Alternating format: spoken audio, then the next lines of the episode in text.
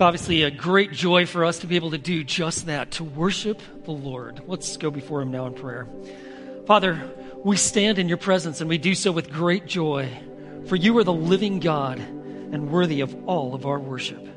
And we're asking now, Lord, as we turn to your word, that your spirit would be moving in our midst, that you would shape and mold and fashion us for your glory, both individually and collectively as a church. And so we're coming to you expectantly. And we pray all of this in the matchless name of Jesus. Amen. And you may be seated. And if you want to find your Bibles and turn to the book of First Thessalonians, First Thessalonians chapter 2. And before we just get started with the word, just want to tell you we are really encouraged to see uh, COVID numbers dropping down. Uh, we're making our way through this pandemic. You can almost start seeing just kind of the light at the end of the tunnel. What a journey this has been. And just want to just kind of update you on a couple things. Uh, as we are making our way through this pandemic, starting next week, we're going to have a few adjustments. Uh, one of those is that during the times that we're seated for like studying the Word um, and announcements and things like that, while you're seated, feel free if you'd like. You can just uh, not wear your mask. We'll start that next Sunday. Um, also, um, while we're moving about, though, and kind of standing and singing, uh, we're still asking that you would just wear your mask at that time. And if you ever forget your mask, and that certainly happened to me, we always have them kind of at the Welcome Center, and you can just kind of grab one. Um, but I want you to know that we are so encouraged by just the body of Christ, um, how we're in this together. And so what we're doing is we're doing like it says in Romans chapter 12, verse 10. We are being devoted to one another in brotherly love. We're honoring one another. Or, like in Philippians 2, putting another's interest before our own. And so, uh, just want you to update, be updated on that. Uh, the elders will continue just to kind of tell you, hey, this is how we're seeing as we're all trying to go through this and lead well in this together. Also, we're going to stop doing the RSVPs. Uh, so, no longer, this will be kind of the last Sunday on that as well. So, again, I want to thank you uh, for praying. Thank you for being such a blessing as we go through this uh, pandemic together. We do so to the glory of God, and we learn to love one another in significant ways. If you want to find your Bibles, turn to 1 Thessalonians chapter 2. Do you know how much you walk in a lifetime? I actually looked this up, and it's going to be rather surprising, but the average person will walk about 100,000 miles in a lifetime. That would be like the equivalent of walking around the world four times, if you could actually do that. Now, as you might imagine, different people in different parts of the world walk more than others. So, like the United States, how many steps do you think we're taking on an average? Like it's about 5,000, okay? That's why we have to have like little incentives. You need to get your 10,000 steps in, right? Because like places like Western Australia, they kind of double what we do in the United States. And I want you to know, unless you have some sort of uh, factor or uh, complicating factor in your life, walking is a way of life. You're always going to be walking. In fact, oftentimes you're not even thinking about it, you just are walking. The same could be said spiritually. Your way of life is your walk with God. And you and I are have, who have a relationship with the living God, that is reflected on how we live, the values we uphold, our behavior, our convictions, the patterns that can be observed in our life. And as you study the Bible, you'll notice that referring to a person's relationship with God, it's referred to as one's walk with Him. Let me give you a few examples. Like Deuteronomy chapter 8, verse 6, it says, Therefore, you shall keep the commandments of the Lord your God to walk in his ways and to fear him. Or like in Colossians chapter 3 and verse 7, it says that you formerly walked in the ways of this world. It was the culture, the impulses of your flesh that actually determined your walk in this life, but that has been changed because you've entered into a relationship with Jesus Christ. You no longer walk in the ways of this world. And we saw it last week, 1 Thessalonians chapter 2 verse 12. A great text on walking with God. And it says this, This is the whole reason, just a review from last week, why Paul was actually caring from the heart. He was communicating truth. He was coaching for growth and casting this vision, verse 12, so that you would walk in a manner worthy of the God who calls you into his own kingdom and glory. It's a present tense verb. God always is calling the believer to walk in his ways, to reflect his kingdom values, because we're in allegiance and relationship with the king, and to live for his glory. And so it speaks of your daily conduct, how you, how you relate to people, your decisions you make, the values you hold, the ethics that you demonstrate. Whether you're a student, a young adult, you're retired, you're somewhere in between, that your lifestyle reflects that you're in relationship with Christ and that you're living for His glory as a member of His kingdom. And it's, remember that Christ's kingdom is a spiritual kingdom, meaning that God's Spirit is actually placed in our lives so that we not only have the power to walk with God and to live for His glory, but he actually then gives us the strength and the ability to follow through with what he has said in his word. So, if the goal is that we would walk in a manner worthy of the king, like it says there, worthy of his kingdom and his glory, because he calls us into this, how do you do that? How do you and I walk in a manner worthy of God? I mean, what, what does God give us so that this will be a reality? How can we have a thriving walk with God? That's why I'm so excited that you're here this morning. Because the text that we're about to look at here actually gives us the two gifts God gives us for having a thriving walk with Him. To the degree that we apply these verses, really is the degree that we experience what it means to walk with Him and to reflect His glory and to live as we should in His kingdom. So let me give you these two gifts. The first one is found in verse 13. The first gift that God gives to strengthen our walk of life is this the power of His Word. Let's take a look. Verse 13, he says, For this reason, we also constantly thank God that when you received the word of God, which you heard from us, you accepted it not as the word of men, but for what it really is the word of God, which also performs its work in you who believe. For this reason, what reason is that? Verse 12. He calls us to walk in a manner worthy of his kingdom and his glory. He says we're constantly thanking God. The reason that we've got such gratitude and we're expressing it to God is because the power of his word is being manifested in, his, in your life. You receive the word not as the word of men, but for what it really is the word of God. What do you believe about this book? No, you're in college, you can take the, the, a course called the Bible as Literature, right? And there are many people that will treat this book as uh, this, is, this is good literature. It's been very helpful for a lot of people. There's some beautiful poetry, some nice stories, and it's treated as such, it's dissected as such, but it's not treated for what it really is the Word of God. Literally, it's it's given to us by God. Like it says in 2 Peter chapter uh, 1 verse 21, men moved by the Holy Spirit spoke from God. And Paul was very cognizant of the fact that when he was speaking to them of the gospel, telling them about Jesus Christ, about his salvation and being called as a disciple in his kingdom, that when he was referring to the Old Testament and the teaching that he was giving, that it was the Word of God. And that's why these things have been written down.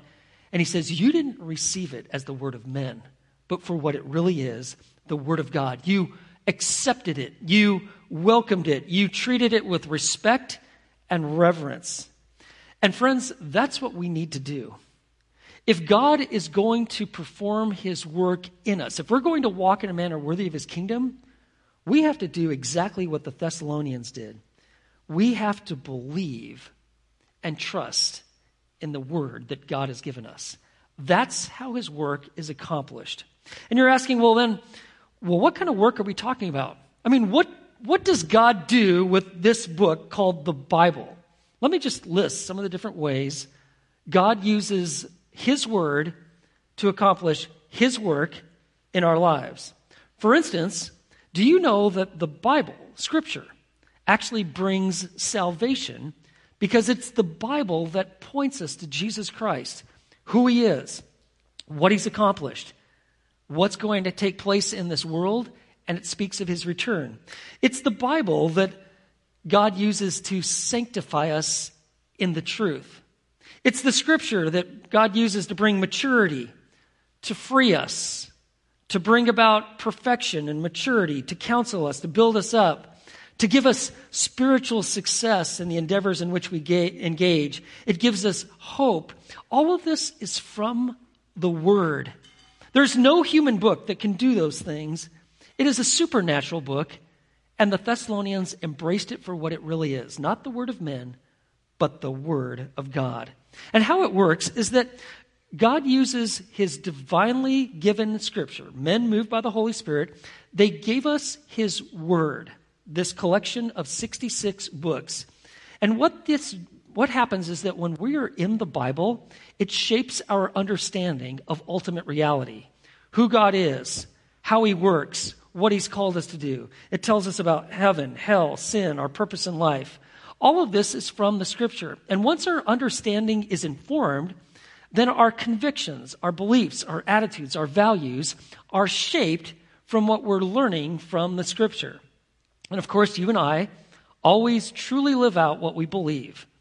Our convictions guide our behavior. But it's all sourced in scripture. It's not about just, well, the Bible says this, so you just have to have behavioral modification. You just do these certain things. There's certain things that you don't do. Here's certain things that you do do. And just follow these list of rules. Actually, true Christianity is a relationship with Jesus Christ. And through the working of His Spirit and our understanding of His Word, He shapes our beliefs, which in return shapes our behavior. But it's always done in the context of relationship. So, how do you become a lifelong student of Scripture, both personally and in a church, there's three things that you've got to have. First thing is you have to respect the Word. You've got to appreciate it. You see, the Bible is different in origin, it's different in character, it's most certainly different in content, and it is different in cost. There is no other book like the Bible. Like it says in 2 Timothy 3, it is inspired by God. God has given us this book. And if you want to understand the Bible just a, in a nutshell, the Bible is a book about Jesus. The Bible is the book about Jesus. In the Old Testament, he is promised and he's predicted. In the Gospels, Jesus is presented. In the book of Acts, Jesus is preached and he's proclaimed. In the New Testament epistles, Jesus is explained. And in the final book of the Bible, the book of Revelation, Jesus is revealed in his full reigning glory. If you're going to be a lifelong student of the book of the Bible, you have to respect it. You respect the word. But second, you have to receive the word. It's not that you just say, wow, okay, I get it, and I believe that this book is from God. It is the holy word of God. You actually have to receive the word. You have to find ways in which your mind and heart are engaging in the truth of Scripture. And so that's what happened with the Thessalonians. They, they heard the word, Meaning, they not only just heard the words that were being spoken, but they were listening and processing what was being said, but they accepted it. They welcomed it. They not only received it with their ears, they received it with their heart. It shaped who they were, what they really believed. And that's what you and I need to do. We have to develop patterns in which God's word is regularly feasted upon in our lives. We all know that if you're going to be healthy, you have to eat healthy food on a regular basis and you've got to exercise. I mean, there's not a lot of mystery to it. If that's going to if health is in your future, you need to be eating healthy and exercising. The same is true spiritually. We have to have a diet for God's Word. Now, before you were a Christian, and certainly this was my case, I had no appetite for the Bible. I zero. But after I became a Christian, there was a real desire to have your soul fed. And so we find regular patterns. It's kind of like eating. Okay? We all love to eat. I, I love to eat. Just ask my family about that. Look forward to meal times. While I'm eating, I'm thinking about even the next meal because I just love to eat. And when you eat, though, you digest your food, right? Now, I know some of you have been trained in the military. You're like, you got about three minutes to eat your meal, right? And, and then you're on to the next thing. And you learn to literally inhale your meal, right? Like, you know, and you just, all of a sudden, you just like, you just, all of it there. And you did it like two minutes and 30 seconds, which gave you 30 seconds to actually talk with your friend, and then you're back at it. There's better ways of going through life, okay? Now, sometimes you have to eat fast. I get it. But when it comes to the scripture, you want the scripture to have its full effect in your life, which means you need to digest it. Just like you chew your food and then your body digests it, so you need to do that with scripture. Now, I'm a guy that's working hard, trying to probably accomplish more in each hour that's, that's reasonable. And there's nothing wrong with you know, being fast paced and getting a lot of things done. But if the Bible is going to have its full effect in your life, it can't be rushed. You've got to meditate on the truth.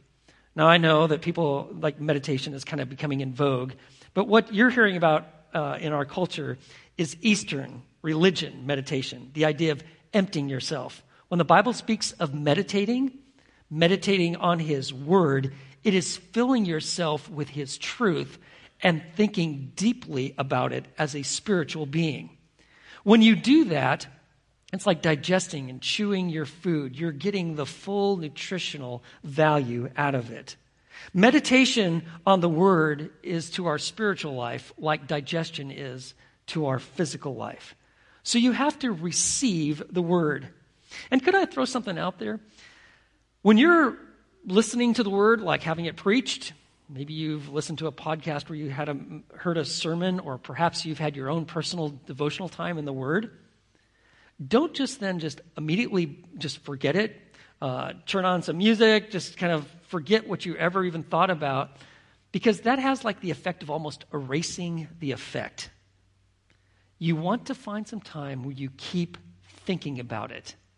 And so, if you want to become a true student of the Word, you've got to respect the Word, you've got to receive the Word, and third, you have to respond to the Word, asking God, how do I respond to what I see written? And you'll find that it's going to affect how you go about your job, how you treat your spouse, your kids, your, all of your relationships. If you have an enemy, how you're dealing with a crisis or a problem or a discouragement. It leads to worship. It leads to serving and giving and expressing grace and and forgiveness. All of this is an expression of response to God's word. There's three questions I found to be really helpful in just studying the Bible. They're simply this. First of all, ask, what is it saying? You read a passage, or read a chapter, or read a book of the Bible. What is it saying? Second, ask this why did God have this recorded? Why is it here? There is a reason. So try to figure that out. Ask God, why did you have this recorded? And then third, Lord, how do you want me to respond to this? And so, like for me personally, just have some daily practices of just being in the Word. And as I'm reading, I'm, I'm looking for something like, you know, Lord, how does this really apply? Um, I'm looking for things to reinforce truth that I already know or to actually um, even confront perhaps even certain directions or things that I have been thinking. I want the Word to shape my life. And one of the things I do is try to find something that I can pray about from the reading of the scripture or whatever I was reading that day. It's very much like we do like on a Sunday morning. We'll read a passage and then we'll actually pray about different aspects of that.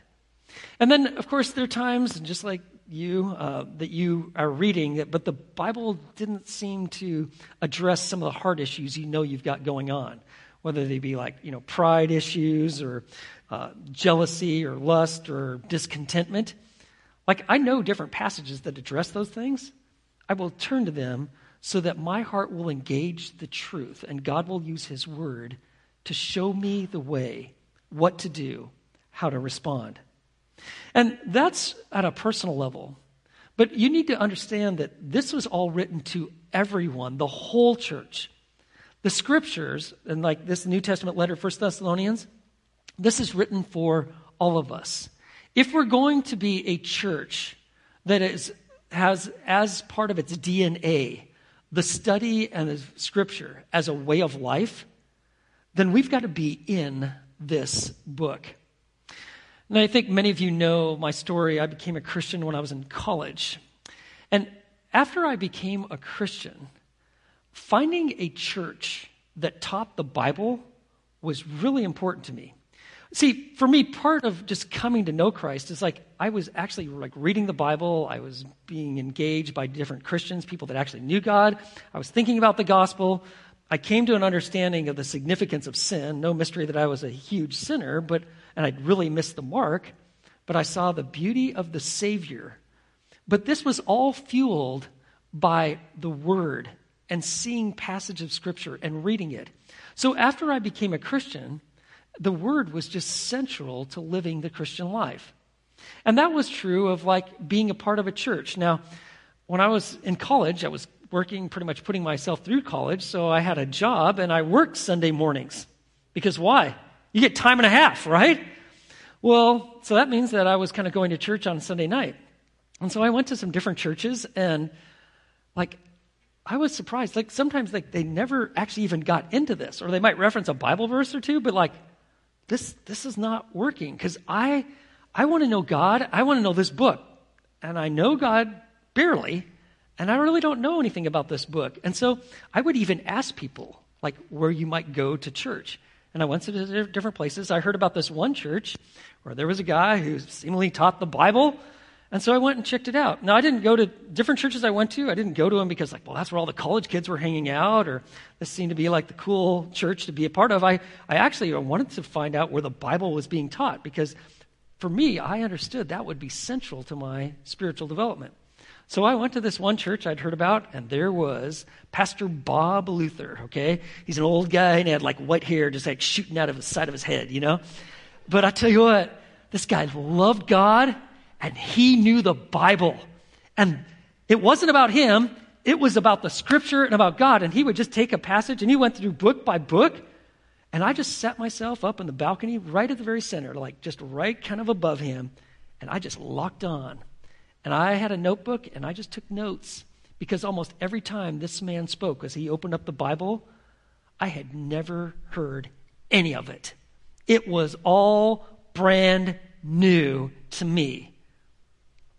And so after I got out of college and I was going to go and be in the business world, I want you to know I picked my church before I actually selected my job. I had selected a church where the pastor was teaching the Bible. In fact, the church that I went to, Southwest Bible Church, they had a great pastor, Scott Gilchrist. And he knew God and he knew the word and he taught it. But when I went there, there wasn't anyone my age there was not anyone really even close. I was the only one just kind of out of college. They had no college students, but that's okay because I wasn't there because I had to have lots of people like me around me. I wanted to know God. And guess what? Lots of people my age started to come. And it was great. But, friends, I want you to understand God has given us His Word. Why? 2 Timothy 3 16 and 17. All scripture is inspired by God and it's profitable for teaching, for reproof, for correction, for training in righteousness, that the man of God may be adequate, equipped for every good work. God uses his transformation, his revelation to bring transformation. And if you don't really believe that this book is from God, then I can assure you it will not be preached. Because you've got to believe that it is inerrant, it's without error, it's infallible, it's fully trustworthy, and that it is absolutely authoritative. And you can find out what a church really believes about this book by the focus that it is given when it comes sermon time. It's in vogue right now to just maybe sprinkle in a few Bible verses, but what it's done is it's left a, an entire populace of Christians pretty much biblically illiterate. They know some Bible verses and they certainly heard some concepts, but they don't know this book. and hence you really can't know the God of the Bible. The scriptures develop our strong foundation in Christ, and I will tell you, this is going to become critically important in these upcoming years. Because right now, culture is unraveling and changing right before our very eyes.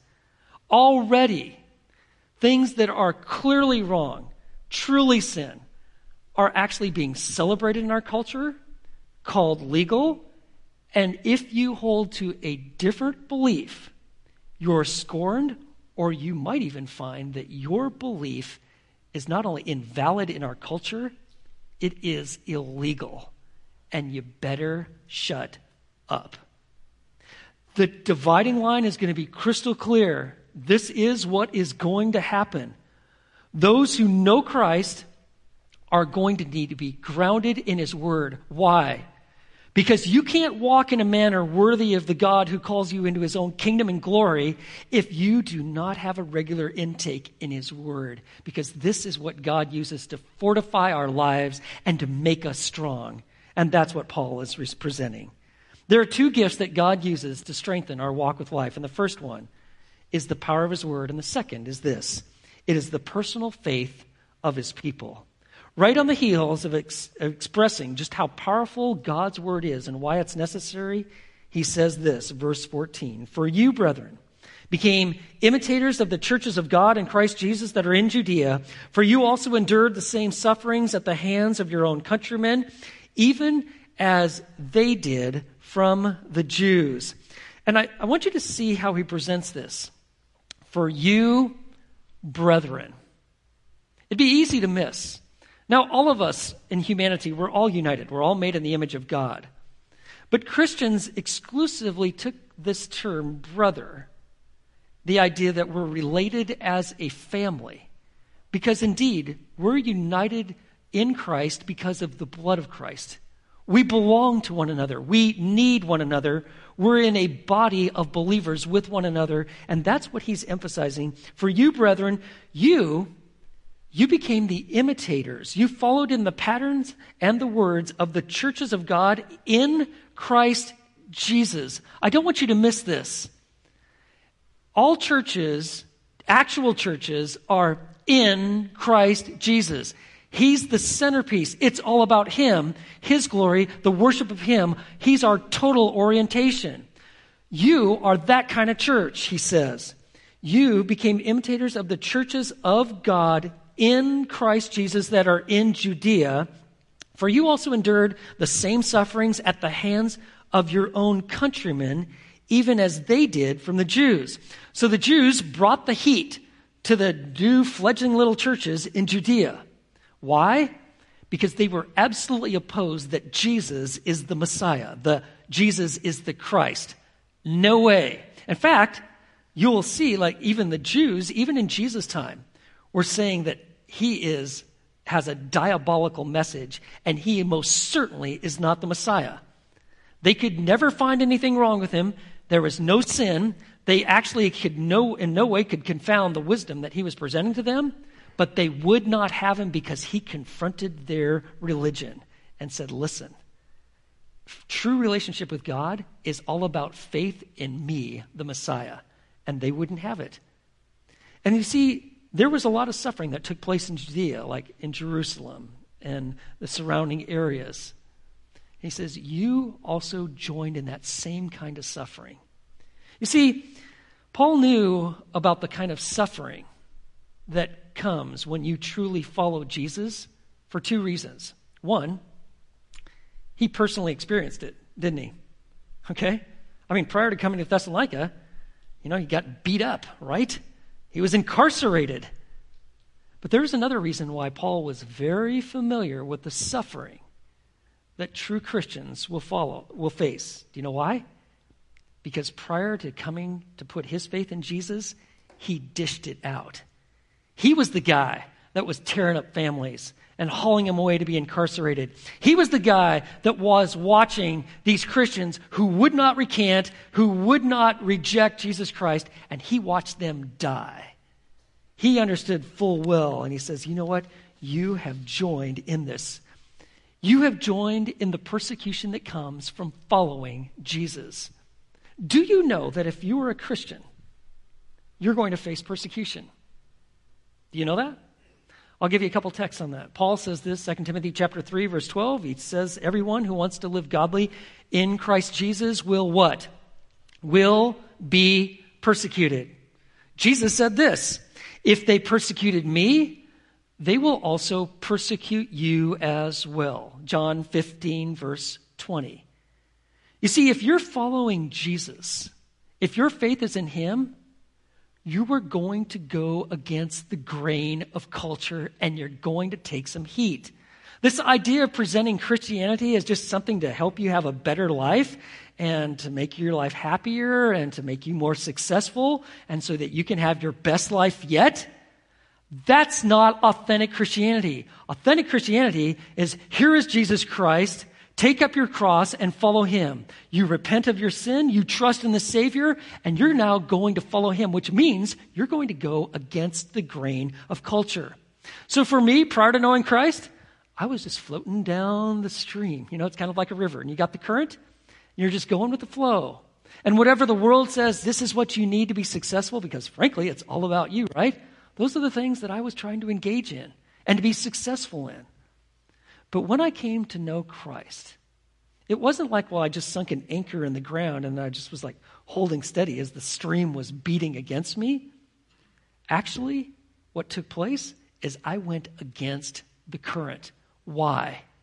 Because Jesus was calling me to walk in a manner worthy of his own kingdom and glory. It was antithetical to the kingdom of this world. And I'll tell you, it wasn't easy. It wasn't met well with my family. My friends, friends that I had considered that knew me prior to becoming a Christian, they weren't really excited about the fact that I had gone to college and become a follower of Jesus. That like they wanted the old Grant. That they really weren't interested in that. In fact, they couldn't even reconcile that. That was like, what? Friends, following Jesus means that you're going to have to go against the flow of culture. And notice what he's saying here. That's what these churches did.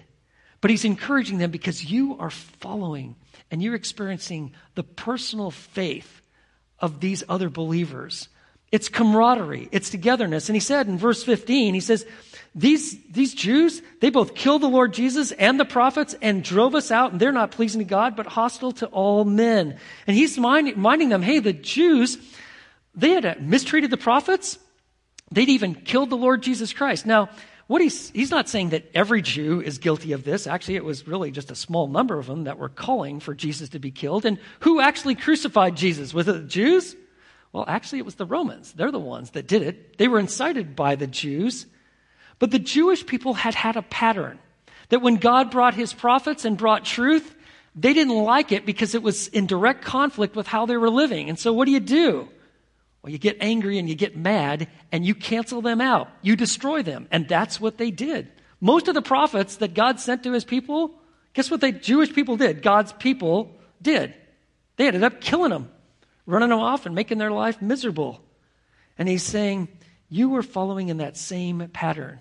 And when it comes to Jesus going to the cross, yeah, the Jews were responsible for that. Yeah, the Gentiles were responsible for that. And you and I, we're responsible for that. Do you know why Jesus went to the cross? Well, you don't have to guess. You and I put him there. Isaiah 53, verse 6, it said this But the Lord caused the iniquity of us all to fall on him. These guys, they were just kind of repeating the sins of their father. And furthermore, he said, verse 16, they were hindering us from speaking to the Gentiles. The reason they are hostile to all men, you see that verse 15? Is they are hindering us from speaking to the Gentiles so that they may be saved, with the result that they always fill up the measure of their sins, but wrath has come upon them to the utmost. You want to see what hostility to humanity is? It's keeping people from the truth, keeping people from the gospel. There's only one way that you and I can be saved from our sins, and that is through the saving work and the person of Jesus Christ. And to keep that message from humanity, Paul calls it as it is it is hostility to humanity. And so I can assure you, Satan is going to do anything he can to keep the true believers silent. The culture is going to say, You're going to absolutely keep your mouth shut, or we're going to make life difficult on you. You can have your own personal beliefs, but don't let them ever come out of your mouth. Do you know what that is? That is hostility against humanity, just like Paul said. And he's saying that is what has happened. These guys were trying to silence us. They hated the fact that there was a Savior, and they would not have him. Friends, you need to understand God also has a limit to how much he's going to allow rebellion and sin. Did you see that in verse 16? They're always fill up the measure of their sin. Okay, this kind of behavior, it's like their cup, they were just always keeping it full in terms of their sin. And then Paul says, But wrath has come upon them to the utmost. This verse tells us that God has a limit to how much rebellion and wickedness and sin he's going to allow. If you're here today and you've been running from God and you're kind of living life on your own and you're in just outright rebellion and violating what you know to be true, I got news for you. God has a limit. And at some point, whether it be a people, a group, or a nation, God will then just pour out his wrath. And there is one piece of good news that I've got for you. The only way you and I will ever escape God's just wrath against sin is if we're trusting in his Savior, Jesus Christ. Because you see what God did? Because God loves righteousness and holiness, what God did is he actually poured out his just wrath against sin on his Son who died and paid the penalty for our place in our place. That is why, because our faith is in Christ, He's resurrected from the dead. That's why we worship. That's why we serve. That's why we give. That's why we have life. That's why we will not be ashamed of the gospel, because we know the Savior and our relationship is with Him. Paul is saying, you know what? They drove us out. That, those, that was the word, like you see that in verse 15, that was used to hunt down an animal. That's how we've been treated. That's what the world will do. But I want you to know that God has given us his people. We've got the power of his word, but we also have the personal faith of his people. And what this does is this gives us strength this is how you stand strong. This is how we will walk in a manner worthy of God. When you go into isolation, when you decide, like, hey, you know what? I don't need people. I certainly don't need the church. I don't need to be involved in a small group. Friends, that's where you're going to be in trouble because that's where Satan is going to pick you off and make your life miserable. You may not lose your eternal life because it is eternal life, but you can lose your effectiveness and certainly your sense of joy and peace. You know, when Elijah got separated and thought he was all by himself, that's really when he got in trouble and went into depression. The reason that Paul sent Timothy to Thessalonica, that's what this book is a response to his trip, is because he was so concerned about their faith. You go into isolation, friends, that's where you're going to have problems. And perhaps you face some heat for being a Christian. Maybe it hasn't gone so well at work. Maybe you've been disowned by your family. Maybe Maybe you're not as popular in the neighborhood or within your friend group because you're a follower of Jesus. I want you to think that, you know, we're united with believers, past and present, around the world. We are in this together. We are the church. And think of our brothers and sisters around the world, some of who have experienced great persecution. Do you know that there are Christians that lose their jobs, that are torn away from their families, disowned by them? Some are beat They're, they experience actual physical persecution, and some have been killed in the most heinous of ways. And they will not refuse Jesus Christ. Friends, this kind of relationship with these kind of fellow believers, when we enjoy it, we embrace it, friends, that is how we will walk in a manner worthy of the Lord.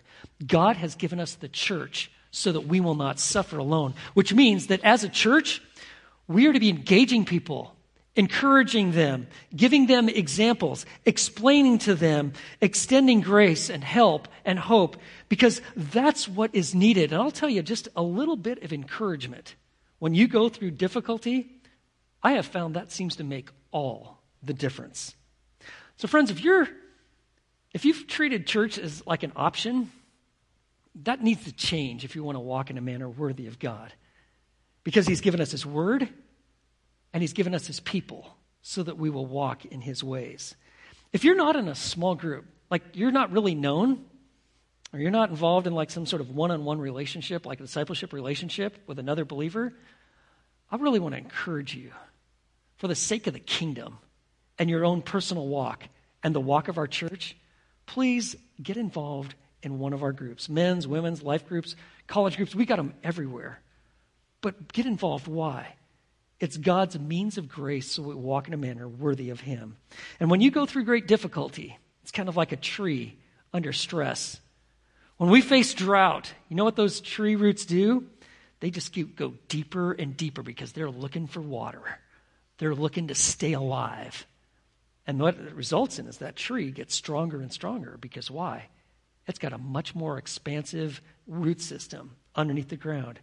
And as it grows deep and getting nutrients and water from the soil, it has the effect of growing and reaching out and branching out and being strong. Same with believers.